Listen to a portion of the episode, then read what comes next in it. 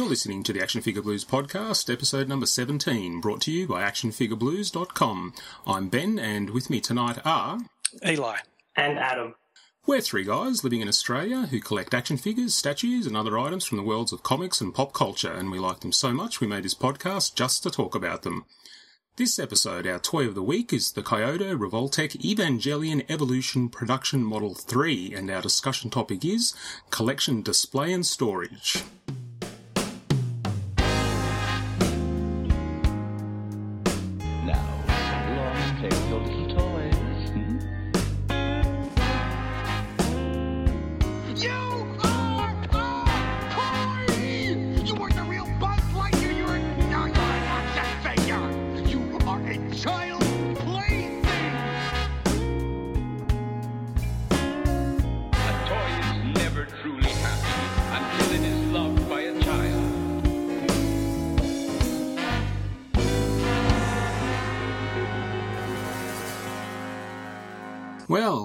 Gents. How are we this week?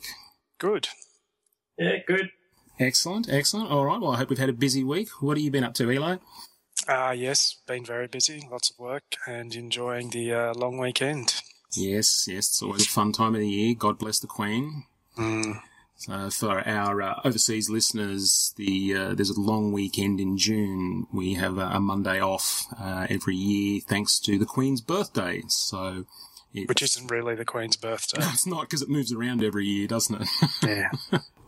so it's probably you know that one weekend of the year where most Aussies get behind the monarchy and and thank them very much for that extra day off. So yes, uh, what about yourself, Adam? Uh, ploughing through the Song of Fire and Ice books and organising for heating and cooling solutions for the house. So, a couple of weeks' time, toasty warm. You're, uh, you're you're very practical. I think it was a couple of weeks ago you were getting tyres for the car, and now you're getting heaters put in. And Yeah, well, it was interesting because when I did the tyres, it was just uh, wander down the road and talk to the heating and cooling people, and now it's pretty much just wait for them to put it in. So, fair enough. You're obviously not a true nerd because a true nerd would wear like seven pairs of pants just so they could save money and buy more toys. yeah, well, funny you should say that because pretty much since we've got no real heating, we pretty much just put the electric blanket on and lie on the bed and read all day. So. Fair enough. yeah, it's been a pretty busy week at work for me, but uh, I managed to get out and see Prometheus, which um, I've been very keen to see. Uh, it's one of those films that uh, I've been so uh, sort of excited for that I've tried to avoid a, a lot of the, the discussion, online discussions and trailers and things because um, I just didn't want to catch that one snippet that might sort of, you know, give give too much away of the plot. So um, I got along to see that, and I loved it. I thought it was fantastic, and it was a, a good entry into the into the series. Yeah, I'm looking forward to seeing that one at some stage. Should be good. Um, do you reckon it's one of those when you watch the now what five movies? You're gonna have to watch start with Prometheus, or do you reckon watch the other four and then watch Prometheus? No, I think it, it, it does tie into Alien um, a little bit. There's it's it's obviously set in the same universe, and it does answer a lot of questions about Alien that that fans have wondered over the years. So I won't give any more away. Uh, it does end up with more questions that don't have answers. But um, I mean, it's Ridley Scott. I love Ridley Scott. Um, I, you know, I enjoy all of his films except that one with Russell Crowe. where he's in France, and I'm not even going to talk about it because I pretend it doesn't exist. Um, and I, I just love everything he does. And the one thing about his movies is they're just beautiful to look at, and this film is no exception. It is just stunning. Um, it really is. So, yeah. Anyway, might have to revisit it once you guys have been along to see it. All right. Well, let's get moving, and we'll come back with some articulated news. Big Jim's World of Adventure starring Big Josh with Talking Camp Pack. Let's make camp here. You unload the Big Jim sports camper gear. Big Josh says, Bring the boat and fishing gear. and you know the dinner'll soon be here. Big Josh says, Let's find some firewood. now this camp is looking like a good camp should. Big Josh with Talking Camp Pack is sold separately. Big Jim sports camper comes with fishing boat and gear from Mattel. Before we get to our main features, we start each episode with a bit of news. Articulated news is where we discuss the latest events and announcements in the toy and collectibles world. Now, just remember, we're not a comprehensive toy news service, but these are just the stories that relate to the things we're interested in and that have captured our interest this week. So, guys, it's been a fair bit going around. We're starting to see some of the San Diego Comic Con exclusives trickle in, and we'll get to those in just a minute. But, uh, Adam, you've got something up first. Yep. So the next two rounds of that Minimates um, Choose Your Own Adventure poll are up. Um, one of them had choices between Gladiator, Luke Cage, or modern Luke Cage, Banshee, Songbird, Black Knight, uh, Steve Rogers in his well recent Commander Steve Rogers outfit, Winter Soldier and Falcon. And the other one, which has just gone up in the last couple of days, is choice between Baron Strucker, Abomination, Vengeance, Mojo, Baron Zemo, Wrecker, Apocalypse, and Onslaught. Geez, that it's a bit of a bummer that that's actually even a choice. I mean, uh, if I was a Minimates collector, given how much I love the Marvel Universe, I'd take all of those. Mm. It's definitely better than the first round where they had, you know, bloody Wolfman, Captain America, and Iron Man 2020 and weird rubbish like that, like Cyborg Spider Man. Yeah, and I think Cap Wolf was our, our number one choice, and that was that was kind of like a best, you know, best. What was it? Um, Best- worst of the. Yeah, it was just a bit dodgy. So I, I don't understand. I mean, they they seem like pretty prime characters. Why wouldn't they just include all of those in future releases? Yeah, don't know. Bizarre. Very strange. So, how many of those figures will end up getting made? Um, I'm assuming that they're doing the standard wave, which is what four or f- uh, five or six of the the normal ones, and then an army builder or two. So, Okay. assuming more or less the same as normal. Yeah. All right. Well, I guess we'll stay tuned and see how that comes out. And I think we mentioned last time if there's any really devoted Minimate fans out there that'd like us to vote on one of their characters on their behalf, then you know, please let us know. Please email through, and uh, we'll get the we'll rally the crew to get some votes for you. So, all right. Well, moving on. Um, Eli, you've seen some more Marvel stuff around. Yeah, we're seeing um, some new Marvel Legends stuff, uh, particularly come out this week. So there's um, uh, Punisher and Blade uh, figures coming out in, in the Marvel Legends banner. And there's Mm. also the, um, the San Diego um, Comic Con X Force three pack um, under the Marvel Marvel Legends banner. And there's also a Master, Masters of Evils set um, for San Diego as well. And that's the Marvel Universe scale. Yeah, they, they're certainly sort of cranking out the reveals. I'm actually wondering, we always have that big fear that we'll get to San Diego and these companies don't have much to reveal. But if this is the sort of stuff they're starting to reveal before the show, I'm actually wondering, you know, what sort of good stuff we're going to get. I'm assuming when it comes to Marvel Legends that they, they must be ready to reveal sort of future teasers or even future figures such as waves four and five. You'd think so. Yeah. Yeah, I mean, the, both the Punisher and Blade figures are in Wave 3, and we've actually known uh, for quite a while that they've been coming, so uh, it's certainly taken a long time to get anything from those two. Yeah, those um, the they're I think they're kind of those two figures are meant to be like a Marvel Knights um, theme of figures from what I've what I've read.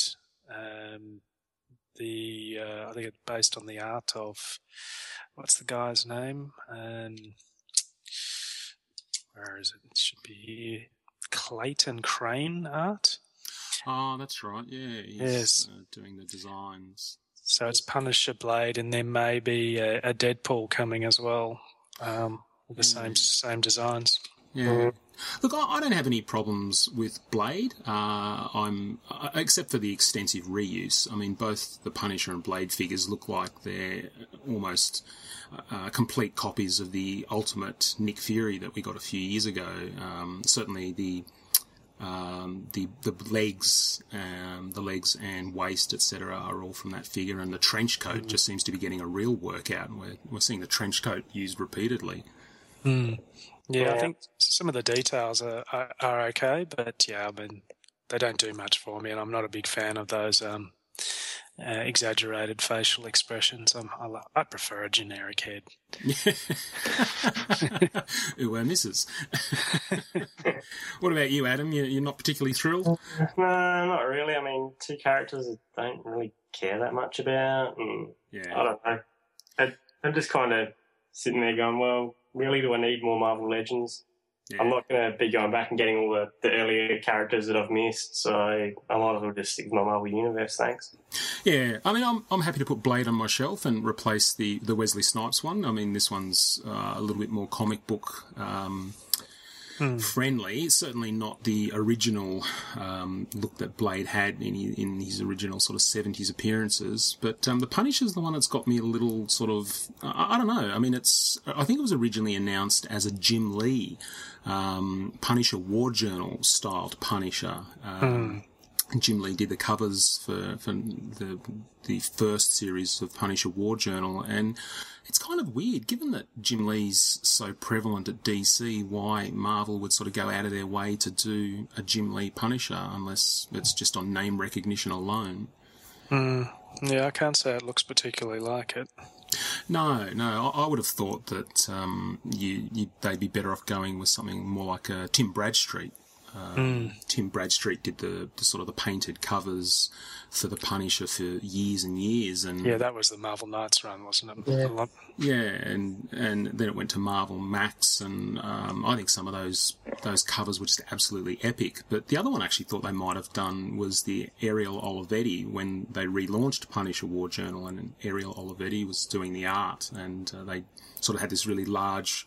Oversized sort of Punisher, and uh, I thought that was quite effective too. But anyway, they've gone with a Jim Lee styled Punisher from so long ago that many of us probably won't remember it. so, but uh, certainly the the X Force three pack. Um, I, I'm going to give them credit. I'm going to give Hasbro some credit for not doing another one of those monster um, exclusives. Uh, last year we had the Sentinel, and the year before that it was Galactus. Uh, and for those of us that actually live on the other side of the ocean, um, that was certainly a killer when it came to freight. So this is something that's just that little bit more friendly. I can't say I'm a big fan of the of the figures themselves, though. Um, from what I can see, the the, the Wolverine looks looks great.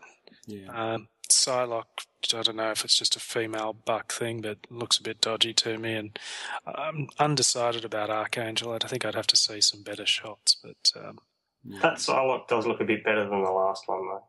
It does. Um, I mean, I've pretty much got everything Marvel Legends, and I look at that set, and my first thoughts are, uh, I don't need another Wolverine, given that we already had an X Force Wolverine in the Red Hulk series. who's a, a variant. Um, the Psylocke, yeah, look, it's a bit of an improved sculpt, um, but I don't necessarily need a Psylocke in the X Force costume. So really, the the only one out of the set that I'm interested in is Archangel, and I prefer Archangel in a more traditional costume. So uh, I'm not exactly overwhelmed by that one. no, no. I mean, it might might look better in the in the flesh, but um, Yeah. All right, we shall see. Hmm. And But but what I'm actually surprised about is that um, that Marvel Universe Masters of Evil set. We were, we were having a bit of a chat before, and I actually didn't realise that that's Marvel Universe scale. I thought it was Marvel Legends scale because they look really good. Yeah, I, I must admit I'm not across a lot of the um, certainly the the bucks and that in that they've used for Marvel Universe. So I can't sort of immediately look at a figure and tell if it's uh, if there's been extensive reuse or how much new tooling has gone into it. But they certainly do look good. Yeah, I, I mean, there wouldn't be too much that you'd have to change on many Marvel Universe figures. I mean, Zemo, you've probably got what standard buck plus a bit of frilliness. Tiger Shark's pretty much looks like he's Constrictor, but you know, repainting without all the grooves. And Radioactive Man probably just a standard buck with you know a tunic. Yeah, yeah, and you're pretty keen for this set, aren't you, Adam? Yeah, uh, you know, I can't see how I can possibly pass that up. So Yeah, yeah. I It's just a- have to find someone that I don't have to kill to get it. And Yeah. that. It's it's actually a really interesting choice of characters because um, if memory serves, I don't think those three characters have ever been in the Masters of Evil at the same time. So uh, I think Zemo and um, the Radioactive Man were in the original Masters of Evil, and Radioactive Man sort of hung in there for a few more iterations. But I think by the time Tiger Shark came along, Zemo was kind of gone. So yeah, it's it's an interesting choice. Hmm. Yeah, all right. And um, Yeah, one last thing. I suppose you guys have started to spot the amazing Spider Man merchandise hitting stores. That's the rumor. Yeah, I haven't actually seen it myself. seen it in a couple of places. So I've seen it at Toys R Us, um, most of the line. Although I think I saw some other stuff at, at Target. But you know, I think the only thing I really care about that much is maybe the superposable, hyper articulated, whatever they're calling it, one. But that's in the movie costume, so I'm not 100 percent sold. And Yeah, yeah. It, I think it's not until you see one of the toys in the flesh that you get a really good understanding of how much the costume has changed for, for this film. hmm, I mean, I, I saw the figures the other day. I think it was in Target, and I I wasn't particularly. Um, I mean, I'm not a three and three quarter collector anyway, but uh, I wasn't particularly blown away by them. And once again, we've got those three and three quarter figures, but then those, those sort of weird larger scale figures with next to no articulation that like only a four year old would want. Are they the ones with the, the action fe- feature? Yeah, it's like we had the Avengers ones as well that, that hit here that Oh, those ones. basic sort of articulation at the shoulders and the neck, and you know, not a whole lot else. So, so pretty underwhelming. But um, the other thing I've actually noticed is that we're we're also not getting volumes of toys. So we we do actually get some new stuff, but the days of seeing pegs and pegs of figures are, um, I think, behind us. I think uh, too many um, too many retailers have been stuck with excess stock and so they're just not committing to sort of the, the, the big scale sort of events anymore. Mm. mm, Yeah, but look, that's uh, that's something that um, I think we might actually cover in a future discussion topic. We've had a few people comment uh, just about you know what are the differences between Australia and the US in particular as far as availability and price, and yeah, I think maybe we'll, we'll come back in a few podcasts time and have a bit of a talk about that. sounds good. Yeah, all right. Well, I think that uh, wraps up the articulated news. We'll be right back with the next instalment of the AFB podcast game, Name That.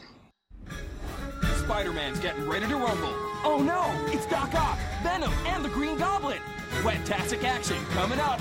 Take that, Green Goblin. Bam! Must get out of Venom's trap. Thwack! Time to get out of here. Catch you later, Doc Ock. Brand new Spider-Man action figures. Out now. Well, each week on the AFB podcast, we have a visit from our friend John, also known as Engineer Nerd, from the website tvandfilmtoys.com. Engineer Nerd brings us our mystery sound each week. And guys, any ideas what last week's toy was? No. No, not a clue. Geez, we're getting really bad at this. Actually, not even getting. I think we're there. I've never been good at um, any of his games. No, I, I and this week, you know, he it, it is actually a toy that he held up to the microphone. So it's like, okay, I can get this. You know, there's only so many toys that make noises. I, I should, you know, I should be okay. And then I had no idea.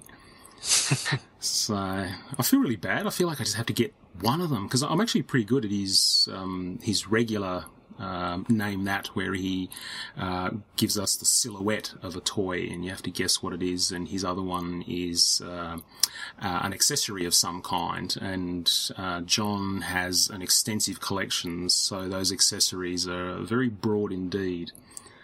So all right well if we uh, once again uh, are stumped we might just hand over to John and it's time for another answer and clue in the Name That audio game. So over to John for all the fun.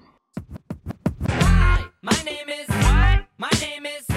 My name is. It's named Sadie. Hi, my name is. My name is. What? My name is. It's named Sadie. Hi, my name is. What? Excuse me. My name is. It's named Sadie. Can I have the attention of the class? My name For is- one second. Hello again, action figures. This is Engineer Nerd with another edition of the audio version of Name That. Um, last time we met, you got to hear an actual action figure sound, and it sounded like this. This figure also says its own name, which, if I can get it to do it, this will reveal the answer. Not my. Or not. George Sanderson here. That's right. This is George Sanderson from the Monsters Inc. line. Uh, some of you may remember I used his Cone of Shame as a uh, picture name that a while back on TV and Film Toys. Now for this week, we've got a another retro commercial. This one, the toy itself probably looks as different as uh, this commercial sounds. So take a listen. Activate eye scanner. Energize pulsator. Aim laser pistol. And one more time. Activate eye scanner. Energize pulsator. Aim laser pistol. If you think you know what that is, go over to the Action Figure Blues uh, forum and post a note. We've got a thread set up for this, so uh, I'd be curious to hear what your guesses are. Even if you don't think you got it right, go over and make a guess anyway. Uh, this is Engineer Nerd saying peace out. My name is what? My name is My name is It's named Sadie. Hi. My name is My name is what? My name is It's named Sadie. Hi. My name is what? Excuse me. My name is It's named Sadie. Can I have the attention of the name is- class My name for one second? Well, now it's time for one of our feature segments, Toy of the Week. Each episode, we take turns looking at one toy or collectible in detail. These might be new releases, or we might talk about favourite or bizarre items from our collection. And this week, Adam has the Toy of the Week. So over to you, Adam. Yeah, thanks. Um, so, for those of you that are into anime, you probably recognise the name Neon Genesis Evangelion. Um, became almost an instant classic from 1995 when it was released, and then I think it was a couple of years before those of us that couldn't understand Japanese got to have a look at it. Um, in any case, it was a an interesting show, ran for what 26 episodes or something, very heavy themes, um, and the end of the series just baffled so many people it wasn't funny. Uh, requiring a couple of movies to try and clarify things, and I think for a lot of people that just made it even weirder. yeah, that's handy. Yeah. Um, in any case, I love that show back in when I was in uni, and as a result, I've been on a quest to pretty much assemble as many of the, the robots from the show as possible. Um, so this week I've gone for the Kyoto Revoltech, Revoltech Yamaguchi Evangelion Evolution Evangelion Production Model 3, which um, has That just rolled has off the the number 106 in the series of Revoltech figures. Right. And if that's not a big enough mouthful for you, I don't know what will be. But uh, So can you, now I'm just going to call it Unit 3. all right, can you just run us through some of that? I take it Kyoto are the manufacturers, Yep. and Revoltech is the actual styling or the line. Yeah, and then I think Yamaguchi is also something to do with the line as well. Um, and then Evangelion Evolution seems to be something about it's, you know, specifically related to Evangelion. And then you get into the actual name of the toy, which is the Evangelion Production Model 3. Right. Well, I'm glad we cleared that up. Yeah, I don't know. It's just crazy. um, so, I guess uh, those familiar with Revoltech toys would be able to describe, you know, just how wonderful the packaging is. You get a, a lovely artistic shot on the front of the box. The box then opens with a book fold kind of flap that's velcroed shut, just so it never opens in transport. You get all kinds of here's the little bits and pieces. You get uh, guide on the inside of the front cover and all kinds of posing instructions or ideas on the, the back and the front. Just mad as far as how much detail they put into just a box alone, right? I mean, if you're just after collecting toy boxes, it's a beautiful box to have. Um, Do you reckon that's something that actually has uh, an effect on their bottom line? Like, do you think they do this knowing that that could potentially push the price up, but it's worth it? I reckon they might. I mean, these things aren't, you know, necessarily cheap to begin with. They go for what mid forty dollars minimum. So I don't know how much of that is the box, but I guess it's kind of a well, you're spending enough money with us. We might as well give you something to make you feel a bit happier about spending that much in the first place. Yeah. I don't think it costs that much to put a box together with that level of detail, but you know, Yeah. Is is the box something that you can reuse? Can you take the figure out and put it back in for display? And yes, yes, you can. okay, that's cool. Um, so that's pretty good. Um, so back to the actual figure itself. I mean, Unit 3 only appears in one episode of the series, I think, once you ignore flashbacks and whatever. Um, so the fact that it gets its own figure with this level of detail is just colossally insane. I mean, it's got multiple heads. Um, it's got like seven sets of hands. Oh, Uh, wow. Comes with a figure stand. It's got, you know, in the series they've all got these um, power cables that plug into the back of the robot, so you get one of those. Um, you get in the in the show, um, the Evangelion turns into an angel, which is what they're all fighting for the whole time. Um, and so it comes with the ability to take off the big shoulder pylon things that they keep weapons and whatnot in and put on some angel arms. So it's got four arms and Oh, yeah, cool. and those arms aren't just, you know, uh, Gumby little arms, whatever. They're a full blown arm. They've got elbow articulation and wrist articulation, and um, they don't have an interchangeable set of hands, which I thought was a bit weak given everything else that it's got. But, you know, Yeah. it's got another set of interchangeable forearms that have extendable arms. Uh, just, just ridiculous levels of detail on this thing. And seven sets of hands. That's Seven sets of hands. That's pretty impressive. I think we'd have to check with Andy and his Hot Toys Blade figure, but uh, we could have a, a front runner for a record there. Yeah, and I don't know what what anyone wants seven hands for. I don't know why you'd do that rather than just give you finger articulation and two sets of hands or something. Yeah, I'm trying to actually think of you know seven different hands. I mean, generally you get the closed fist, the open hand. Um, Jazz hands. yeah, that's right. In case you want to play the trumpet, and yeah, Yeah, so you've got all kinds of weird gripping, throw, karate chop hand, and gun holding hands, and uh, uh, yes, the karate chop or waving goodbye hand. Yep, yeah, it's just ridiculous. cool. Anyway, sorry, we're digressing there. Back to you. Yeah. Um, so you know the the swap out head. There's a swap out head and neck. Um, so you can swap the head from one that's just a fixed closed mouth to one that opens at the mouth. Um, you don't get to swivel so much at the the head to neck joint, but you know you get a an amazing capability there with the ability to open a mouth that otherwise wouldn't. Um, and when you open the mouth on this thing, it doesn't just you know oh yeah okay the mouth opens as a hinge. It's actually changes the eyes of the the Evangelion from you know kind of I'm a friendly Eva to I've gone Burke and crazy. Oh, that's cool. Yeah. Um, what else do you get? Uh, you get um, an interchangeable entry plug cover, so you can have either an entry plug cover or you can have the, the goop mucusy stuff in the show that prevents them from ejecting the entry plug during this episode. That Uh, almost sounds dirty. Yeah, uh, you, you get, you know, diorama pieces, you get um, blood splats for, you know, having them rip each other apart. of course. Yeah, and I mean, even the the, the dust cloud ha- that has a bust of Unit One, for whatever reason, they've given that articulation on the head and the ability to open and close the mouth. It's just nuts. Okay, I'm starting to get a bit of an idea as to why the retail price is uh, the what it, what it is. yeah, I mean, I just I can't fathom. Like, I, I love it to bits, but I can't fathom how on earth you'd expect that this is going to be a a huge need for any of this stuff, right? I mean, clearly it's aimed at collectors. Clearly it's aimed at people with enough money, but it's Yeah. outstanding. Yeah. So, Adam, are you the kind of person who, who does wander past the figure occasionally and swaps out the hands and repositions it, or do you kind of just pick your favourites from what's available, pose it, and leave it? No, yeah, I'll, I'll pick it up and move it around a bit and what have you. Um, I don't necessarily swap the hands too much because they're a bit too fiddly. Um, but one of the things with this figure, you know, sometimes posing it's a bit hard because it's got four arms at the top. It's top heavy. Oh, okay, yep. Um, so you go for all manner of crouching pro- poses, or you're taking arms off, or you know, you're using a figure stand or what have you. So Yeah, yep. Mm. Okay. So, when did this figure actually come out?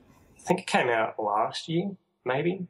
All right. Um, there's a whole series of them, and I think I'm just trying to think. It must have must have been last year because Unit Six came out last year, I think, as well. Okay, so it actually sounds like that the Kyoto are committed to, to sort of getting them all out in the same series, the same sort of scale, and Yeah, um, I think my Unit Fives are slightly off scale, but I don't know if that's just you know how they're doing it or whatever. But it's uh, close. Hang on, Unit Five, Unit Four. I don't know. They've changed some of the unit numbers for the re-release, rebuild series or whatever it was okay. um, of the show. yeah, which is what these are all from. So they're not the classic, always necessarily the classic, what you remember kind of thing. So yeah. Okay, so um, so how tall are they? Because I find this is one of those sort of strange toys. I don't know about you guys, but every now and then, uh, in my sort of internet wanders, I'll come across something related to, uh, you know, anime. It might be Robotech, and you, you're looking at this really cool vehicle, and it says one two hundredth scale. And I sit there going, yeah, thanks guys. That's, that, that's really helpful because, you know, I'm, I'm fully across how big giant robots or, you know, space battleship Yamato is. So telling me it's one two hundredth, you know, that's, uh, that's really helpful. Um, I reckon these are what? So it comes up to about on the um, the recent Marvel Universe Galactus comes one of these comes up to just above the bottom of his kilt, so that'd be what seven or eight inches maybe. Okay. Um, but what the scale of that is, I couldn't tell you. I can't remember what's the size of one of these things is meant to be in the series. I, you know, It's a pretty brave robot that's prepared to look up Galactus's kilt. yeah. But I mean, he, my one is doing that pelvic thrust motion. If you've remembered the pictures that I've put up before, so yeah. Looks like he's uh, grooving on the dance floor. yeah, he's clearly up for it. But they're very impressive. I've, you know, um, Hobbyco in, in Sydney, they've got a pretty nice display of all these types of figures. Yeah, they do. Really impressive. Where, where did you get this from, Adam? There's, I know there's a shop in, uh, is it Rundle Mall in, in Adelaide? That's, there's a, de- Movie Maniacs. I'm not sure if it's still there. Um, I just got mine from Big Bad Toy Store, but Ah, um, okay. I'd hate to think how much these would go for in store in Australia. Mm. Probably kill me to find out. No, it's actually uh, uh, is is movie maniacs. Is that the one that sells a bunch of um, anime and manga stuff? It's a downstairs downstairs shop or something. Uh, I, was, I was there last year. I think um, I had some work stuff, and I went down there and I saw. Um, I think we were talking about the Battle of the Planets Medicom figures uh, a couple few weeks back. Yeah. Actually, saw a really good price on the, uh, the not the premium versions, but I was just quite surprised about the amount of stuff in that shop. I have to find out what it was again. Probably would have been Shin Tokyo. That's It it. was down near a JB Hi-Fi. That's the one. Yeah, Yeah. That rings a bell. They're, they're good people. I haven't bought anything from them for a while, but yeah, good people. Yeah, just keep it in mind. Yeah. Um, yeah, so, I mean, what would I give this thing overall? I don't know. It's hard to say. I'd probably give it about 9 out of 10. Oh, that's impressive. Um, but yeah, like I've said, just the the sheer posability on it's ridiculous. And the the thing I do like about the Revoltech figures is you can pretty much pull anything apart, and you ha- don't have to worry too much about oh have I broken it. I mean I've split one of the Revoltech ball joint things before, and you just snap it back together. And these guys come with like a plastic thin bit of plastic skirt for whatever reason around the waist joints, and I just went oh. Just pulled it apart. Oh, look, it's a Revoltech joint. Fine, take the plastic out, put it back together, and no worries. Yeah. So obviously the the the manufacturing or the workmanship is of uh, pretty decent quality. Then. Yeah, but I mean, you know, there's not really much problem with any of the paint apps, and it's just highly, highly quality and reliable stuff. Yeah. So are these figures sort of still fairly easy to come by, or are they the sort of thing that sells out and then they command big prices on eBay? Or Um, I think some of them do sell out because they don't. They have the the standard versions, which is pretty much what I'm getting, and I think they don't sell out necessarily as quickly. But then they'll do, you know, variant ones with extra specky boxes or this feature or that feature. Um, they had one that was a an exclusive. Um, I think it might have been a an actual Kyoto exclusive or something you could only get on the store or something ridiculous, and now it goes for about ninety to hundred bucks on eBay. Um, but yeah, so I'm not sure. I'm not really sure how they're going to go as far as going up in prices, but they seem to hover around the forty-five dollar mark. yeah, yeah. I, guess the good thing about this sort of thing is uh, I know that there is a sort of a bit of a niche market for this sort of stuff outside Japan, but back home in Japan, this kind of thing is just huge. So. Um, that's the sort of thing that'll just keep coming, and obviously they'll revise in future years, and you'll always have available. Um, you'll always have this sort of thing available for, for those anime films that you love. Yeah, I mean, I had you know a couple of the earlier what Yamato, I think it was, was putting some out at one point. I got a couple of the Yamato figures, and then couldn't keep getting the Yamato ones. But I mean, by, and they were reasonable figures, but by comparison, they're just so much junk, Yeah, yeah. not worth having. Yeah, I think I mentioned it in an episode a couple of weeks ago that when I was in Hong Kong and I walked into Toys R Us and you know, Scott joked that you know, the Toys R Us is exactly the same as what it was here, and, and that was actually true. But the only difference was they had this enormous section that was just devoted to sort of Gundam and, and all the various sort of spin off type um, series and merchandise, and it was just enormous. They had big displays in glass cases, and you know, uh, you, you wouldn't see anything like that here except for one or two specialty stores. Yeah, it's bizarre. I don't know why people in, you know, the Western world don't get into giant robots fighting. I mean, come on, that's great stuff. That's that's Godzilla stuff, you know, and we don't get into that for some reason. Yeah, but then again, I suppose we have seen what happens when Spider-Man gets picked up by the Japanese, and maybe we should all stick to our own thing. Oh, come on, that was good stuff. it was almost as good as the what was it, the um, uh, Captain America done in Turkish or whatever it was. That, that was another excellent movie. Yeah, you don't need to give me any more on that. I'm sold already. Did you guys see the Italian Spider Man? I don't know if you guys have ever seen any of that, but it's just basically a, a bunch of promo trailer videos that have been recorded over the last decade or something, but the really 70s vibe. And it's, if you didn't know any better, you'd think it was actually 70s Italian movies that have been made. and, um, and they, I think it, it might even have been, um, the South Australian Film Corp got onto it and said, these guys can have some money. And they've made a 40 minute feature film that just got released, um, Oh, just they? recently. Yeah. So just get onto Vimeo, I think, um, and have a look for that one. It's, it's, That, that Produ- sounds like production win. values are awesome. I have a feeling it started somehow out of Flinders University or something in South Australia, but Yeah, 100% sure. That does sound like a win. Yeah. it's great. Very good. All right. Well, any any sort of final words on that, Adam, or are you happy to rest on a nine out of ten? Uh, yeah, I'm, I'm pretty happy with that. Fair enough. Excellent. Uh, you're not just being a bit of a harsh, uh, harsh marker like Justin is with his uh, not be, not being able to give tens. Well, I don't know what more they really could do to give me my satisfaction to a 10, but, you know, clearly I'm not just going to give a 10 for anything. So Fair they, they could have they could have done more. I'm not sure what, but, you know, Yeah. yeah. it would have been ridiculous to see what it would be.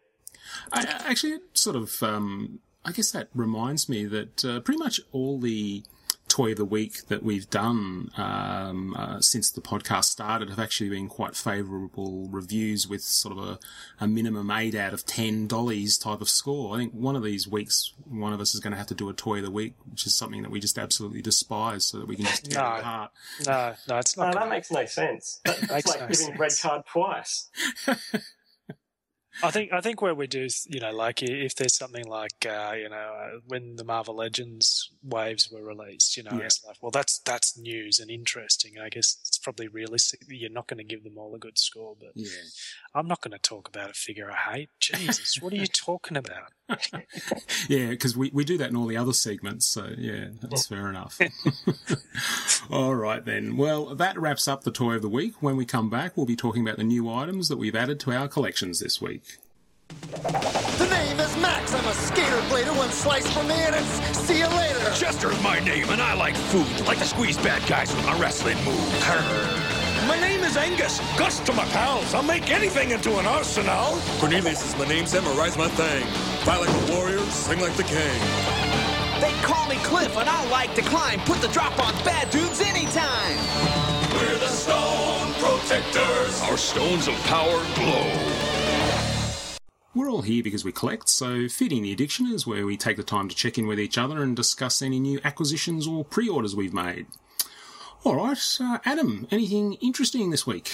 Uh, not really. I ordered one of the old Sega Neon Genesis Angels, um, so obviously too much EVA discussions for me. And also watching a Unit 4 Revoltech on eBay. It's gone for like 90 bucks or something. Please don't buy it instead of me. Yeah, you're not most, you're not meant to mention it. Remember how Justin's buying back issues to the series that we can't mention?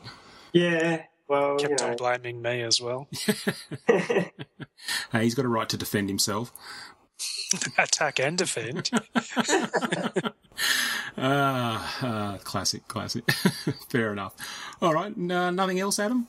No, that's about it. Cool, cool. All right, Eli, what about you? Uh, nothing in the way of uh, figure purchases or anything like that. Um, I did get a new phone this week. That was pretty pretty exciting. All right, what'd you go for?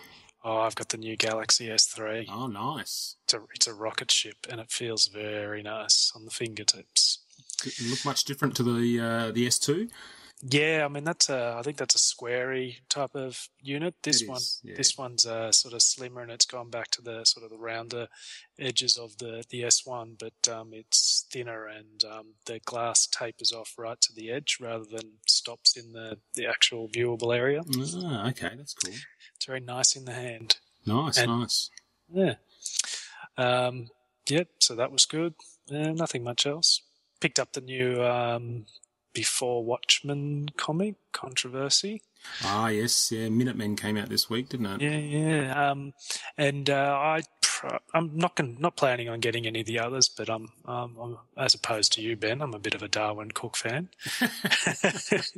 and, I enjoyed it, and I think it worked. Um, the, it extended the, the Watchmen ethos without, um, you know, breaking anything. So I think uh, it proved that that can be done. I think the main issue is whether or not you you think. Um, Alan Moore's uh, uh, ego should be protected or not.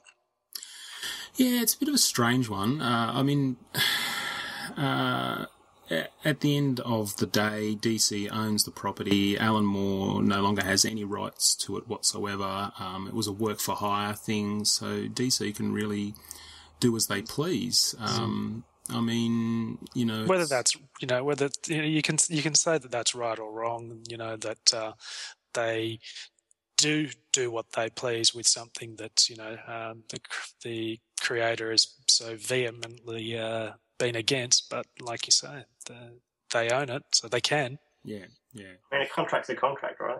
Yeah. Mm. I I think what this also falls into for a lot of people is that uh, it it is considered one of the, the you know the the epics of all time, and once you've done that, you you just leave it alone. Basically, you let it stand on its own, and you don't sort of milk it. Um, but you know, then again, it's almost like you know, if you see a really good movie and there's the chance of getting a sequel, well, you know, you're going to take your chances. And hmm. look, sometimes you end up with Terminator 2 and sometimes you don't. So Sometimes you end up with Spider-Man Three. that's, that's right. And somewhat Spider-Man 2 and a couple of bits of Spider-Man 1, but that's a story for another day. But then you get Italian Spider-Man. well, that's that's it. you get that. Um, and there was a Filipino one of Batman versus Dracula. Oh, really? Haven't seen that one. That was a mid '70s effort, I think. So, Yeah. all right. So, uh, nothing else then, Eli? No, I just want to apologise to Scott when he hears this discussion because we're probably going to lose some viewers by going into controversial uh, That's right. territory there. Yeah, we don't do that, do we? So- yes, um, it's been um, been uh, an interesting few weeks for me. Um, I celebrated uh, another anniversary of the Earth's rotation around the sun, and um, I received as a present the Kotobukiya Thor statue, and um, yeah, it's a bit of an interesting one for me because I had decided that I wasn't going to get any of the Kotobukiya Marvel statues because it is um, another line and I didn't want to sort of get too diverse with statues because of the prices. But um, this one was bought for me and uh, I have to say it's actually fantastic. Um, I really do like it. It's very detailed. Uh, I really like the pose. It's, it's Thor sort of doing his usual uh, standing firm with Mjolnir raised. And um, the good thing about it is it actually fits in pretty well with the Bowen pieces. I've got him standing next to my Bowen Captain America, and he he. I mean, you know, if we really wanted to get petty with the whole six foot two versus six foot six thing, then Thor's probably a bit big. But when you see them standing together, they actually look pretty good. So yeah, so that was a bit of a, a bit of a win. Score. Yeah, and I think I'll save it for next week's episode. But I actually picked up a Holy Grail this week, and uh, I got it for a good price, so I'm really stoked. So you're still not going to tell us what it is? Nah, you'll have to wait till next week. Jesus. So, all right. Well, I think if that's it for feeding the addiction and no one has any other items to report, it's time to award another red card to something or someone in the toy universe.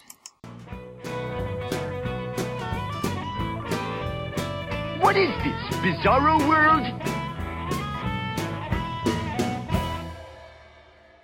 Red Carded is a chance to poke fun at the WTF moments in our hobby, be they unusual announcements, a complete fail action figure, or something worse. And handing out the penalty this week is me.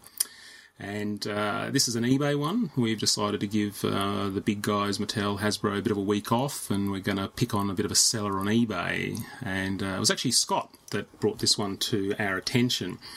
And this is a seller on eBay who is selling the new Bowen Thanos on Throne figure. Um, Bowen Designs has released uh, another Thanos statue, and this one is him sitting on a throne. And uh, it's a very impressive statue, and the scale is uh, it's just off the charts. It's just enormous. Uh, I can only imagine what the shipping would be on this sucker. But anyway, to the actual point, uh, it wasn't until a few of these pieces started to ship that um, some reports started coming in that the quality wasn't actually very good with some of the statues, some paint issues and whatnot. And in uh, true um, tradition, we've got a seller who's taken full advantage and he's got his Thanos statue up on eBay for the very, very generous uh, 1200 US dollars. Buy it now. Jesus. Just Who pays that? Twelve hundred dollars. So that's that's kind of four times um, what the original price was. But what's actually quite interesting is the title that he used was. Um, that uh, it was a recalled Bowen Thanos on throne statue, but uh, Bowen has actually issued a statement saying that the statue is not being recalled. Um, they are actually halting further shipping on the statue until they can inspect each one. So it's not recalled, but just halted, and he's actually giving people the opportunity to send them back, uh, as he does with all of his statues. If you're not happy with a Bowen statue, you can send it back. It's as simple as that. Um, and so this, you know, this isn't a recalled statue, but this seller certainly seems to be pushing it like it is, and you know, has even put in a, an extra little story to say that uh, a friend of his got one of these statues and it was broken in half. So, so that means it must be poor quality if his friend got one that was broken in half, because it couldn't possibly be anything else, you know, such as shipping or anything like that. I mean, I've got plenty of glasses that have been broken into lots of pieces. You know, clearly it's probably the glass, not by dropping it or anything. Exactly, exactly. But look, to be fair, this um, this guy has been very generous in letting it go at twelve hundred dollars because he's actually stated that you know you should get this statue now for that um, that measly amount of twelve hundred dollars before it launches and it becomes quote buy it now before it hits two thousand dollars and beyond. So look, I think you guys should probably run off and have a talk to your respective partners and uh, look at picking that sucker up because you know you'll regret it later.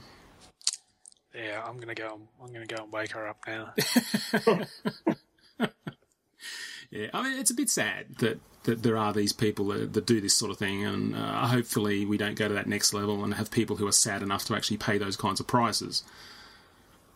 But oh yeah, I'm sure someone will eventually pay something stupid for one, but Yeah. Surely not now, right?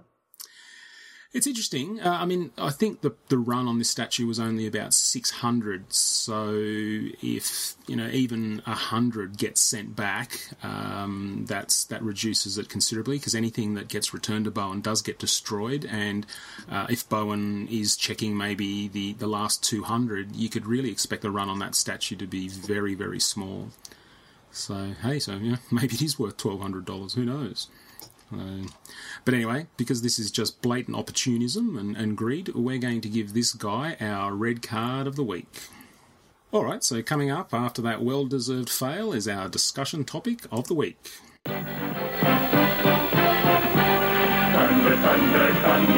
Introducing the evil mutant warriors, Ratar-O, Soldier-Man, Grune the Destroyer, battle against Lion-O and the new Thundercat allies, Hachiman, Snowman, Tuska Warrior. The battle is on for the Sword of Omen.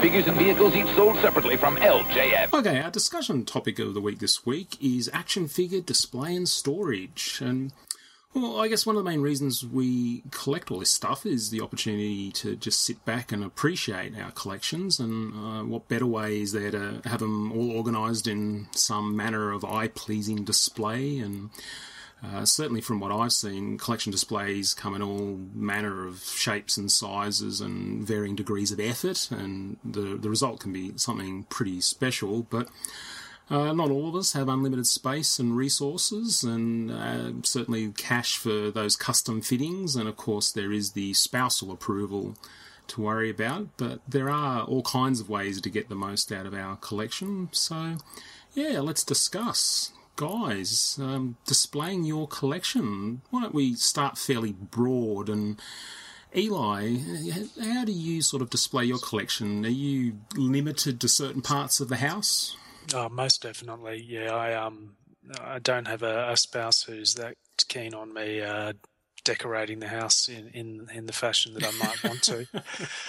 um, yeah, we actually had a pretty uh, lively discussion about it last week when I had a friend over who's he's into he's not into figures but he's into comic book um, culture and, and we were talking about well what is it that you don't like about the action figures and she turns out she doesn't really like sculpture either. She's she likes art but not sculpture. So that's a different story anyway. But I think there's a, a you know, there's a deeper thing is I don't want to see bits of plastic lying around or, um, yeah. So what that means is, you know, I'm, I'm pretty restricted. I'm allowed to have some stuff out. Um, it's usually in bookshelves. Um, it's, you know, I have some figures that sit in front of, uh, my, you know, my trade paperbacks and hardcovers. Um, if I've got a bit of space between books, you know, on, on the on the old Billy bookcase, uh, you know, I might actually put in a, a little group or a, scene of some sort, like you know, the NECA uh, turtles or uh, New Frontier figures. So, would you say that your collection is sort of pretty much limited to your sort of comic room or man cave?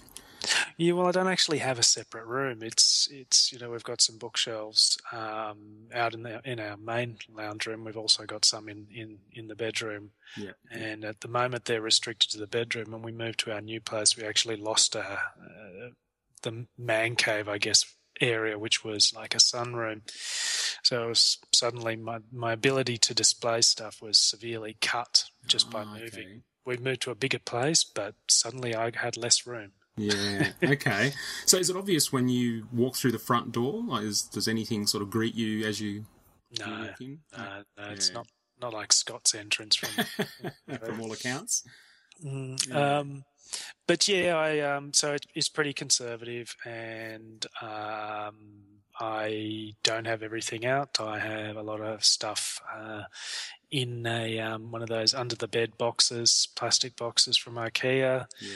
With the lid on it, and um, they're all neatly in there. And uh, I swap out stuff uh, when I get sick of seeing certain figures. Go, okay, it's time to bring out something new, or if I buy something new that I want to have on display. That's not a bad way to do it. Yeah. Yeah, it's all right. Yeah. What about you, Adam? What's uh, how how sort of broad is is your collection displayed? Um, so I've also, well, I've got my own little study room. Um, my wife's got her own study room, so pretty much we can do whatever we want in those two rooms. So that's not really an issue. And then we've got our little nerd room uh, in our house, which is actually kind of our library for all our books and comics and CDs and DVDs and that kind of thing. Um, so there's a few figures in there, and other than that, um, the only things that's really on display out in the main area of the house is um, the wife's Lego table, um, which you know, sure, whatever. I don't think she has any problem with me putting stuff on display in the house, but being a neat freak and whatever that I am, I just kind of don't want to see the clutter around the house from it. Yeah, yeah. I mean, yeah. Sometimes it can be about clutter, and I guess we'll, we'll get onto that a bit later. But uh, I used to um, share a house with uh, forum AFB forum member Tyrock, uh, my buddy Nick, and he's right into comics and toys and that sort of thing. And so between the two of us, we had tons of stuff. So we used to have crap everywhere. Like every room in the house had stuff in in some manner of display. But uh, once I I met the uh, the beloved. Um, while she's very supporting uh, of my hobbies, um, there are some sort of agreed restrictions. I my collection is in two rooms of the house. Uh, I've got what I call the comic room, and it's just that it's where I store all my comics. But Uh, I actually have a series of sort of white melamine bookcases that line the walls, and uh, I use those for my display. So, um, if you walk into my man cave, uh, there's just stuff everywhere on display. Uh, I've got um, you know all my Marvel Legends out, etc. But the other thing I have is um, we we have sort of two lounge rooms, uh, like a lounge room and a, a, family room, and the lounge room is set up with the the home theatre in it. But that's the room I actually have a lot of my statues on display. Um, my wife is um, she actually really appreciates a lot of the statues, just the aesthetics, and I guess as long as they're sort of not cluttered, um, she she's quite happy to have those out. And but I think now I'm at a point where I've probably got as many displayed as I could. Um, and she's kind of like, hmm, if you want to put that one on display, you're gonna have to put something else back. Yeah, I can get that as a as a concern. Yeah, in fact, most of the things she's she quite likes. I think the only thing she wasn't sold on was my. Um, I've got one of the life-size Terminator T800 endoskeleton skulls, and uh, yeah, she's not a big fan of that one, especially when I turn the lights on and the eyes light up. Uh, yeah, I'd be smashing that with a sledgehammer. Just for my own peace of mind.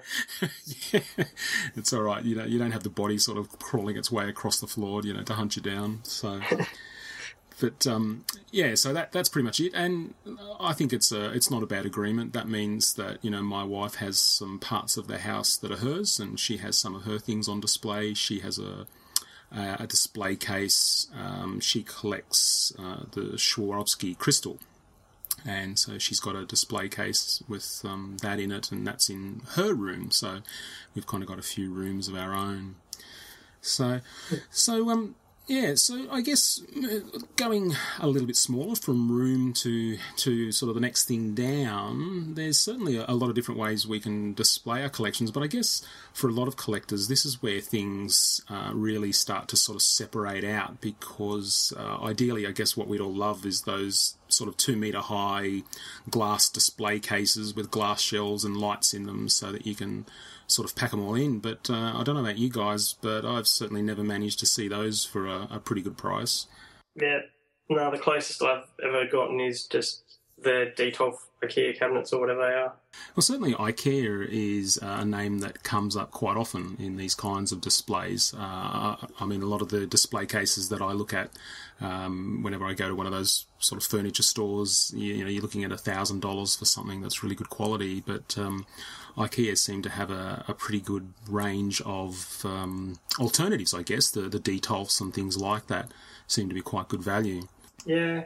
Um, I mean, sometimes you do want a nice bit of furniture if it's just going to be out in the general areas or whatever. But I mean, yeah, if you just want something you're just going to shove in a corner or whatever, or that you're not going to worry about knocking over or anything like that, you might as well just go for something from IKEA that's affordable. Yeah, and I guess when it comes down to it, you you look at some of the prices of those expensive display cases, and you sort of realise, hmm, instead of spending the money on that, if I didn't, I could buy that, that, that, that, that, and that instead. And so, uh, yeah, I know, and that's just one display case. When I guess ideally you'd like, you know, two or three or more. Mm. Yeah. So, and uh, what about lighting, guys? Do you guys do anything fancy? With lights, or is it pretty much just the standard? Oh, I think I, I, I would if I could, if if I was allowed, allowed to bring that much attention to it. um, I suppose yeah, having lights does bring attention to it, doesn't it? Yeah, and there are a lot of you know neat little things you can do with um, IKEA lighting as well. Um, you know they're they're set up for it. A lot of their cases, you know, they've already got the accessories that are fit for purpose to, to go with some of them. Yeah, yeah. I think they certainly have nailed it. Uh, I have noticed that there are some. Uh, some of the sort of Chinese manufacturers are starting to make um, flat packed display cases as well, which is sort of bringing the prices down. But uh, I don't know about you guys, but buying one of those kind of cheap manufactured display you know glass display cases and then filling it full of expensive statues would just make me extremely nervous. Yeah. Yeah. I don't have any statues in mind, so. Yeah, fair enough. I was actually very lucky. Um, some people might have seen photos of my um, statues in, in my lounge room, I just happened to be walking past a music store that was closing down, and they had some uh, display cabinets up on the wall that they used to put um, things like uh, music related sort of jewelry and wallets and all that sort of thing. And I just happened to ask the guy if he was selling them. And uh, he said he was, and I asked how much, and he ummed and ahed and said, "Oh, look, they cost me five hundred dollars each to have custom made." And he ummed and he said, "Oh, I've got to get rid of them today." And I said, "Okay, well, you know, I want four of them." And he ended up selling them to me for hundred dollars each. And so, um, yeah, it was a pretty good score because they're very nicely made. And uh, as it turns out, I only put three up on the wall because I think four would have looked a bit cluttered. So I had three, and I've got one just sitting in the garage. So. Nice score. Yeah, yeah. But you know, it was, uh, and at first it was like, oh, this is going to be so cool. I'm going to get some statues in. They're going to look so awesome. And, and now I'm like, oh man, I've run out of room already, and I could really do with a few more of those. But um, yeah, I think I've pushed the uh, pushed the parcel just a little bit much with the, the dear wife. So Just drill holes in the bottom of it, make it into a table. You can use it as a display table. Well, I mean, we have seen some things like that. Uh, I think there was some photos getting around of a guy who bought the Hot Toys tumbler, and he actually had it inside a, a glass coffee table. Which, um, yeah, it makes perfect sense, I guess. It's right size, right scale. Yeah. All right. Well, let's uh, let's shrink it down again, and let's actually get on to the point of the actual display. So, um, I mean, we obviously, you know, Eli, you mentioned uh, a couple of things like displaying your um, your Darwyn Cooke figures, but are you guys? Do you display in themes? Do you keep certain lines together, um, or do you just sort of whatever looks good at the time? Uh, I'm pretty much whatever I think looks good. I'm I actually I'm happy to mix things up. Um, I, I tend not to s- stick like Marvel and DC stuff together by design, um, unless there's you know a bit of a, a visual gag that's there. Um, with the with the turtles, they go with everything. It's pretty funny. You put them next to anything that's got swords or martial arts or something like that. So, and because of the scale they are, it kind of doesn't matter. They're already you know they're already smaller. So I you know I stick them with some of the Masters of the Universe stuff or the DCUC stuff or anything that's ready for a fight. At the moment, I've got uh, I've got them uh, teaming up with Bronze Tiger, and um, it works. and how come we're not getting photos of these things on the AFB forum? Oh, don't know. Come on, you need to test out that new Samsung phone, don't you? Yeah, I guess I do. All right, we're gonna we're gonna make sure you commit to that. what about you, Adam? How did, how's just your setup? Um, mine is pretty much divided like along li- uh, lines and then by team. So I've got you know all my Marvel Legends are separated into particular bits of the Detolf cabinets, and they're kind of you know Avengers teams, X Men teams, X Men villain teams, Spider Man team, Fan Four team, Marvel Knights team, Okay. and then you know my Marvel universes are not quite as well separated, mainly because it's almost impossible. But there's an X Men one and there's an Iron Man Hall of Armor one, and other than that, it's just kind of bedlam in there. Yeah, yeah, fair enough. Uh, it's interesting. Um, Hyperion from uh, Critical Mess mentioned that um, a lot of his figures are actually set up with villains together and heroes together, so he sets up a bit of a DC villain war. Um, and it, uh, I, I was sort of thinking about that, and I thought that was pretty cool. And then I actually realised that when I set up my Marvel Legends, which was the first sort of major toy line I committed to, uh, I started sort of putting them in the bookshelves. And when I was sort of getting them wave by wave, I, I was literally displaying them on two shelves. Um, and I was just doing heroes and villains, and I wasn't making any effort to separate the heroes into X Men or Avengers. I just had heroes and villains, and then over time, those two shelves filled up, and um, I actually just got really lazy. And rather than re sort of structure them, I just all the new figures went onto the third shelf, and then eventually the fourth shelf, and so you know I've got two shelves of Marvel Legends, uh, which are this complete hodgepodge of random random figures and then two that look pretty cool with the heroes and the villains. And even sadder, my bottom shelf is um, it's just got this stack of sleeping sentinels because the sentinels are actually too big to fit on any of the shelves. So they're all just kind of laying, laying on top of each other in this giant robot orgy. So, Dog pile. yeah, it's uh, it's um.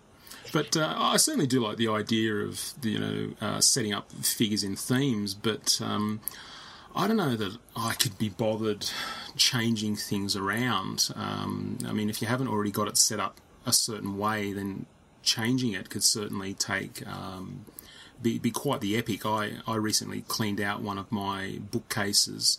Uh, moved a lot of DVDs out into another room, and so that freed up the the display, uh, the the bookcase. And so I thought, great, now it's time to get out, you know, all of my DC Universe classics and set them up. And then I sort of realised what an epic it was going to be, taking each figure out and going, okay, uh, which shelf is this one going to go on? You know, do I start a a shelf with the new gods in this corner, and it's basically been like that for about four months now. It's just empty with about six figures just randomly scattered across the shelves. So, you know, it's um, it's pretty pretty lazy. Hmm.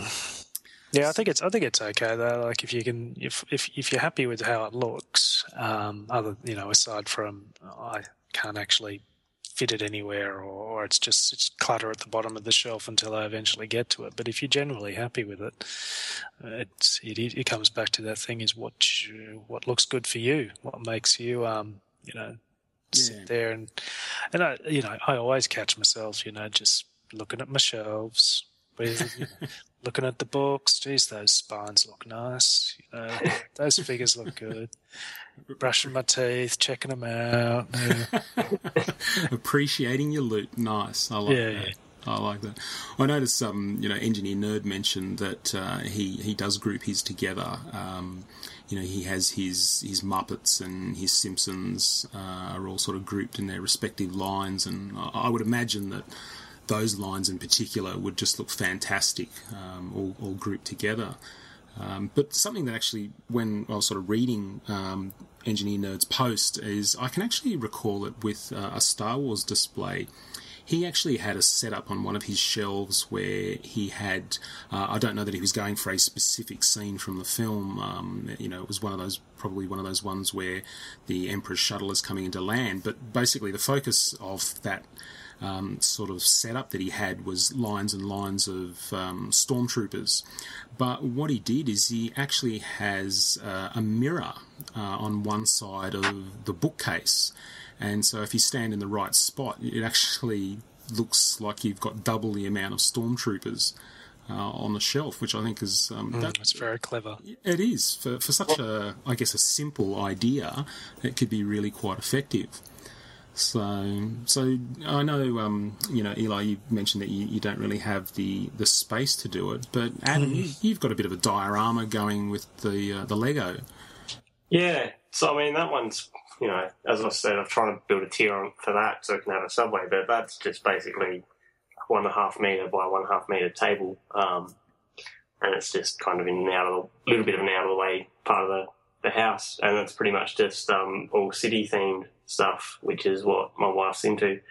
Um, and a lot of the, the key center of that diorama is um, some of the the oh, what are they? It started off with Cafe Corner, I think the set was. So there are all these um, kind of deluxe sets that are you know modular buildings that you can take them apart floor by floor, and they click together and form these really nice kind of real world looking buildings. Yeah, yeah. And then just got kind of you know a standard police set and a standard fire set and what an airport set, whatever, just around the corner, where the, around the table where they'll fit in. But yeah, yep. Well, I guess if space wasn't as much of an issue um, as it is, and maybe you had the uh, the approval of the other half, do you think dioramas are, are the kind of things you guys would go for? Like, you know, Eli, would you like a, you know, a, a six-inch scale bat cave with a, a giant penny and a Joker playing card, etc.?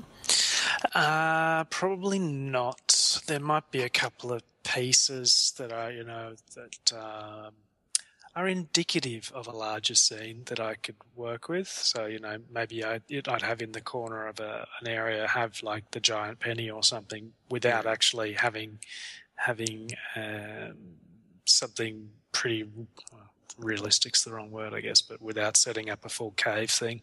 Yeah, yeah, yeah. That's fair enough. I mean, yeah, it's the sort of thing that you'd have to be pretty dedicated. I mean, to make it certainly look good and, and have people actually walk in and say, wow, it, you'd have to be um, pretty committed, and that would mean something fairly large and fairly detailed, and, um, you know, all to display maybe sort of two or three figures, you know, with Batman, Robin, and Alfred or something like that. But, um, Mm. you know, maybe even just, uh, you know, one thing that I would like is a six inch scale Batmobile that I could just sort of sit in on the shelf with the rest of the figures and have everyone else just sort of standing around it. Yeah, how about that? Where is that? That uh, that scale Batmobile. Yeah, I think we're going to get into vehicles uh, in a few more episodes, and I suspect that's probably something that's going to come up. Um, Oh, a little again. little bit of a news segue. Just should have mentioned this before. Apparently, the licensing's been cleared up for the Batman uh, 1960s TV show. Warner Brothers is going to start um, pumping out some merchandise, I believe. Ah, yes, I saw that too. I wonder if that holds for the TV series on DVD. Well, they said nothing forthcoming as yet, but you would hope that leads to that. Hmm. Geez, that'll, that'll be interesting. I think everybody better buy it now after spending so many years bitching about it. We'll all buy and go, oh man, this is like low quality. Oh, this is awful. Yeah. what was the point of getting this on Blu-ray? Yeah, can't believe how bad it actually was, etc., etc. So, all right. Well, what about you, Adam? Are you, you know, you're um, quite a an avid three and three quarter um, collector, particularly Marvel. Um, you know, would you be interested in a diorama of, you know, the maybe the front facade of Avengers Mansion or something like that? Yeah, I, I have thought about this. I think I said one other time maybe getting some kind of thing built custom. You know, whether you took a dollhouse or whatever and knocked it up that kind of size. But I was just kind of going, ah, where would I put it? So yeah, if I did have the space, and then I'm kind of going, but then what's the point of having the whole whole size of it? Because you're not going to see the inside that well. You're going to have to have pull away walls and. I don't know. I think at the end of the day, I'd just be kind of going, oh, I'm kind of unhappy with this. It just seemed kind of gimmicky. Yeah, and I think a lot of that that reflects on sort of the sort of thing I'd be interested in. Uh, when the more I think about dioramas, I'm not so much interested in a, a full-on 3D interactive diorama, but I actually like the idea of something in the background. So not a, a huge bat cave, but something that you could put in the back of the bookcase to look like you know some kind of simulated bat cave rather than just have a, a single color um, at the back. So I- I'm surprised someone hasn't actually whipped those up. Um, something you know you can print out on your, your color laser printer, and I certainly know they do that for GI Joe. Mm. Well, we used to get the backs of what the Marvel Legends that had like that diorama picture thing. Yeah. Point. Yeah.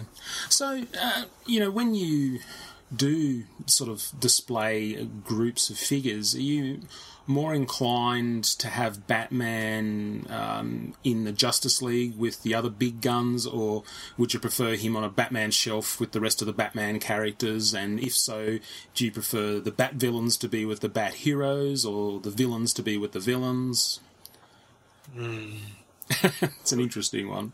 I think um, because uh, you know when you when you've got limited space, you look for what's what's the the most classic version of a character that I'd be happy with because I I can't I can't maintain six different versions. That's just not going to happen.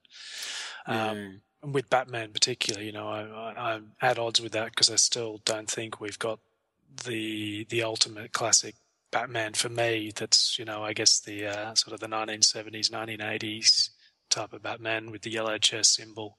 We've seen a few. Um, the um, the Killing Joke um, one Ah, yes, based on the Brian Bolland artwork, which is pretty much the same figure as the Hugo Strange Secret Identities one as well, I think. Yeah. Um, which is pretty nice, but it's still not quite there. Um, but I want a character like that, and I want a classic Wonder Woman, I want a classic Superman. You know, have the Trinity, at least have those. Yeah. Uh, and but then if you get none of those, the classic versions that I would think are probably the best ones, uh, actually strictly sit well with each other. So that Brian Bolland Batman doesn't go well with the Terry Dodson Wonder Woman and maybe the Curt Swan Superman, or you know, they're my sort of choices. But they they they kind of go, but you know, it's just slightly jarring. Yeah, and I mean there there are some collectors, particularly on on Critical Mess, who are devoted to to building teams and you know, multiples of each figure and. Um, you know, I mean, I was happy with the, the DC Universe Classics Zatanna figure, but a lot of people really want that Perez era Mm. satellite, sorry, the Perez satellite era Zatanna to go with their satellite era JLA. And, um, you know, I I really have to, you know, my hat's off to those guys for wanting to develop each and every one of those incarnations, but um, I, I just couldn't do it. Not only would I not have the space, but it would drive me crazy. Um, I- I'm very much uh, a one-off type person. If I have Batman on my shelf, uh, I'd have to decide whether he went with the JLA or whether he went on the Bat shelf with the rest of the Bat characters.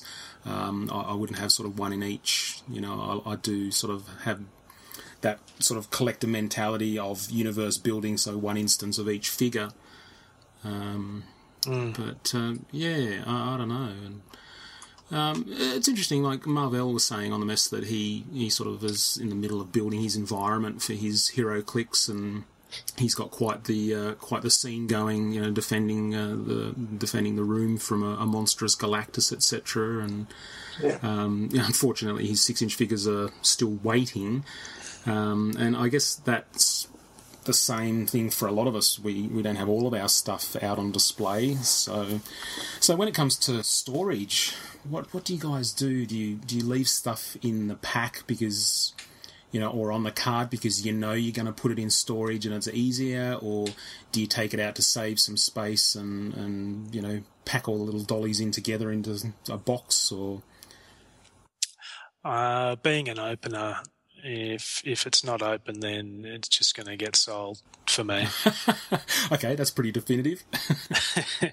um, I, um, you know, my strategy is that I can't grow my collection, let alone what I can display. So I'm, I'm, yeah, if have to be pretty brutal, and the stuff that I have in my storage box under under the bed is, you know, I have to be reasonably confident that I'm actually going to have them out at some stage if we move to another house and I can have more space, for instance. Um, but yeah, I, I wouldn't buy anything just to store. I don't. Yeah, I don't really have anything that I store at the moment. I mean, it either goes in a cabinet or um, that's pretty much it. The HeroClix I have are all in. Um, they're not quite fishing tackle boxes, but they're similar. Oh, It's, okay, yeah. it's a convenient kind of size for all of those guys. Yeah. Um, and you can kind of stack all these things up, and you can still see the HeroClix inside. Um, and Other than that, I've just got all like the weapons and stuff that I don't use chucked in a couple of the boxes. Yeah, it's certainly amazing when you go to those hardware stores and you know, there's, there's all those guys looking at those boxes for all their you Mm. know nuts and screws and various bits and pieces, and we're busy looking at them as to you know what Yeah. kind of accessories we can store. Can I fit a full length figure in one of these? That's right. Yeah, I, I've still got a lot of stuff that's um, still in the packaging uh, for various reasons because I, I sort of moved a few times over a couple of years, and I actually found it easier at the time to just keep things um, on the card, especially figures that had a lot of accessories. Uh, I just thought rather than sort of open it up and then have to worry about dealing with you know, each of the bits and pieces, it was just easier to put them all in a box. Um, I think my DC Direct um, Justice uh, in particular, because when I had them on display at the time, I didn't have a lot of space, so I actually just started putting them on the top of a bookcase in their their boxes with that sort of the you know the window at the front, and when you stack them on top of each other, they you know they all look quite good, sort of lined up and staring out of their little prisons at you, and um, to this day they're still on display like that in in the box. I just never really got around to opening them, so. Yeah, I think the new Frontier figures display like that well Yeah. as well, but um, not mine. Fair enough. Yeah, yeah. I actually had a win um, about four or five months ago when uh, I was actually tidying up in the garage and I just had moving boxes full of stuff and I was forever sort of lifting this box off of this box to see what was in the box underneath and that kind of thing. And I ended up getting on eBay and I bought some of those. Um, I guess you call them. It's a bit of a. It's almost like a pantry. Um, they're these sort of metal cupboards with the two long doors, and I ended up getting three of those, and they line the back wall of my garage, and they became um, storage. And I must admit, it was one of the best things I've done because I was really able to sort of pack stuff into those onto those shelves, and it's much easier to get at now. And uh, there's no more sort of wondering what was in that box down there. It's all right in front of you as soon as you open the doors. Mm. So. Can I just say, cupboards are one of the few things that you don't necessarily get cheaper at IKEA. Yes, yeah, I ended up getting these off uh, eBay, and yeah, they had to be assembled, but um, yeah, they came together pretty well, and I think they look pretty good.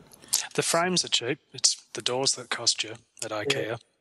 Yeah, Which is um, actually a good point about glass doors. Um, you know, Billy bookcases, for instance, they're they're they're pretty dirt cheap. But as soon as you want to get a nice glass door on there, that's where you're you're paying paying money. Yeah, yeah. Yeah, well, it's interesting. I mean, yeah, we have mentioned a few of the um, the the posts we got when we threw these questions out to uh, the usual sort of forums and Facebook, and um, one of the AFB forum members, Saranga, um, she replied on um, Twitter and actually said that she, she basically displays her figures wherever she's got space.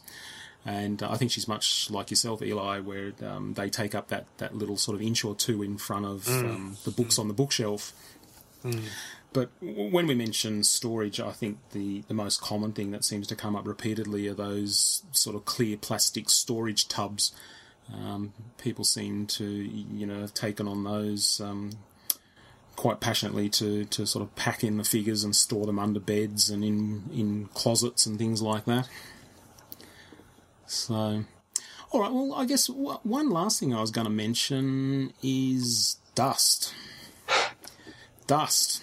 Yeah, it's got to be the the just most despised uh, you know entity of the action figure world. Um, I, I don't know about you guys, but I, I just don't know where it comes from. I mean, okay, yeah, look, I know where it comes from, but um, It's dead skin cells, man. uh, ew, I didn't want to go there, but you already have, so we'll just move right along. But uh, I don't know about you guys, but I just can't believe how it's like action figures attract it. It's just amazing. Like those cabinets I mentioned in my uh, lounge room with the statues in it, um, they're they're sort of sealed display cabinets with glass doors, and the the edge where the glass meets the cabinet is it's just microscopic. They're so well fitted. Yet the other day I was moving some stuff around in there, and I sort of thought, oh, hang on, and I ran my finger along the bottom shelf, and it was all this dust, and it's like, but but how did they get in there? Like it's just I, don't- I don't know. I, I don't get it. So I think it's just one of those ongoing curses, and uh, I don't know that there's any real answer to it. Well, what's even worse um, is custom figures. Those things, because they don't have the same, um, you know, factory process. You know, we're we're using you know lots of paint and glue and and trying to do all the things to make them look nice. And I find that um, they they attract dust more so, or or or it becomes more obvious, I guess, and they're and they're more um, uh, affected by any of the other elements around. So sunlight, cold, dust, all these things. Yeah, yeah. So- yeah. And in, So sorry, could it be because of the smooth, like whether the finishes are smooth or Yeah, it might just be because of the um, uh, well, the- I think the cold cold can uh, I think affects the um, the the the layers of paint that you've got on top of plastic as opposed to sculpting. Uh, But then you put a, a dull coat or something over the top of it, and it's got to be really well uh, evenly coated for it um, to to get the best out of it. But um, I, I find dust just shows up pretty easily, and it's and it's harder to actually just brush off because you know they're not they're not a custom figure is not a thing you could give to a kid to play with. It'd it'd show pretty quickly as soon as they start playing with it and paint Oh, rubs yes. off, and and and dust just shows up more. I found. Yeah, definitely. And I mean, a lot of my customs, uh, I don't use dull coat. I just use the whatever the original finish of the paint is, Mm. and, and just leave it uh, as is. And um, you know, because of that, you, you do have a bit of a shine. And, and so, for instance, my Gladiator, which has that sort of dark blue paint, that really shows up the dust. It's it's quite miserable. So. Mm. All right. Well, I think we might wrap this one up, guys. And I, I think I'm going to just sign off and say um, I have to really give some credit to uh, Critical Mess member Jay Sayonara because he mentions that he takes his collection down every once in a while. And uh, he gives all his figures a, a good wash using Q-tips dipped in water to remove the dust. Oh God, that'd take forever though, wouldn't it? Yeah. Indeed. Surely you just take him in the bath and have a play. It's you know more fun. you said you weren't going to say anything, Adam. That was just between us. I do. All right. Okay, guys. Well, I think that was a pretty good effort, and that wraps up our discussion topic. We'll come back in a moment with some feedback before we wrap things up.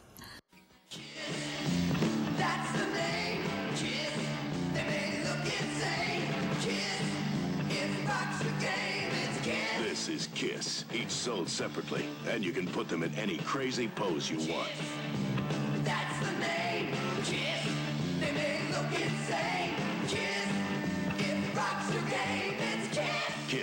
each 12 and a half inch figure sold separately by me. Before we finish off, we have some feedback from our listeners to share. If you'd like to hear your questions, comments, or suggestions on future episodes, you can email us at podcast at actionfigureblues.com and you may just hear it read out. And Adam, you have our first piece of feedback tonight, so over to you. Yeah, Tar, we've got an email from Ian. It says, uh, guys, been listening since your very first episode and thought it was time I wrote in to tell you how much I'm enjoying the AFB podcast. You guys sure do give a toy collector like me from Minnesota, USA, a different perspective on collecting toys. I love the range of topics you cover and all of the different segments, especially hearing you talk about the new things you've collected. I also love the bloopers at the end of each show. Sometimes they make me laugh out loud, which is funny since I listen while I'm working. It would be interesting to hear sometime what lines are available at retail in Australia and what you just can't get over there, and to hear how much you have to pay for stuff compared to the US. Thank you for your interest or interesting take on collecting. Your show has become one of my must listens each week. Ian. Cool. Oh, well, thanks very much for that, Ian. And yeah, as we mentioned earlier, just uh, I think it was in the news, we were um, sort of talking about uh, the Spider-Man figures and their availability in Australia, but also, um, you know, I guess the general lack of availability of everything else. And uh, yeah, in a few weeks' time, we might actually make that our discussion topic and just talk about how things have sort of changed over the years and brought us to where we are today. So, all right. Well, moving on. Um, Eli, you've got some feedback. Yeah, we got an uh, email from Rosie. Um, she says, "Hey boys," which you know that was fun.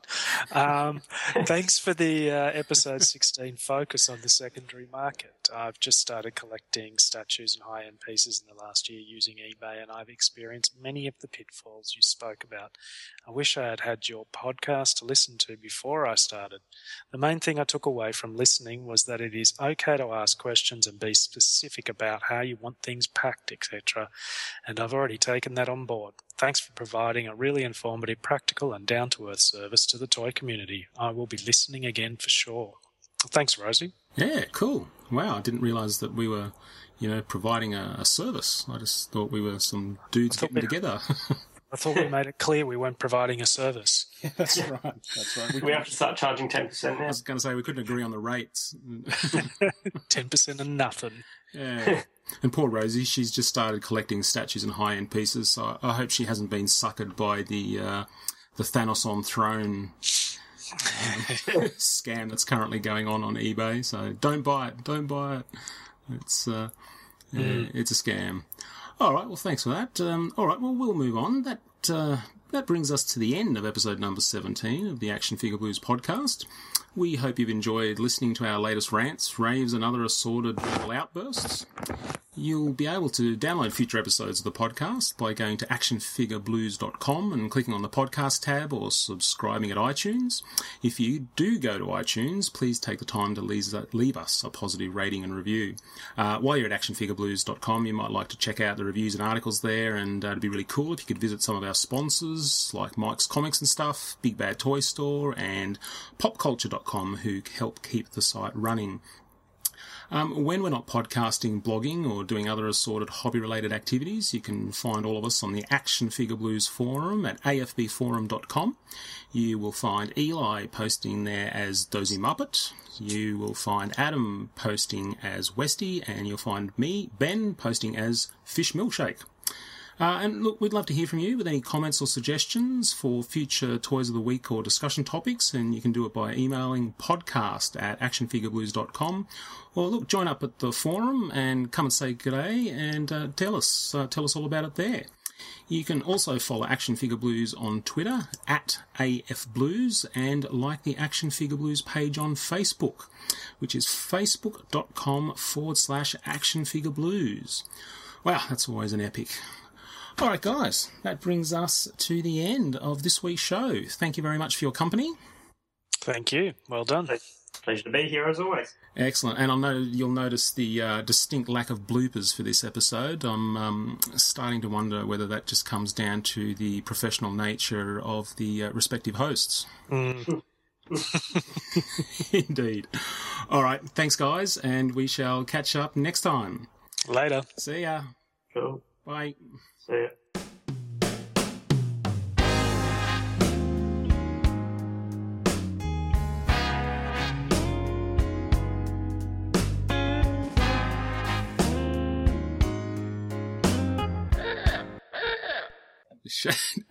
Have you finished destroying things? Yeah, no, I'm not quite there. We'll see how we go. I I like how you guys time it when I say, okay, we're right to do this, and it's like, yep, and then there's the crash bang, and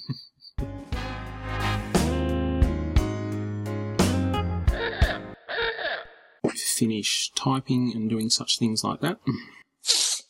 And somebody's sniffing. That was me too. Good on ya. yes. All right, you finished with all the bodily functions and the typing and whatnot. Yeah, sure. All right. Okay, let's do this thing.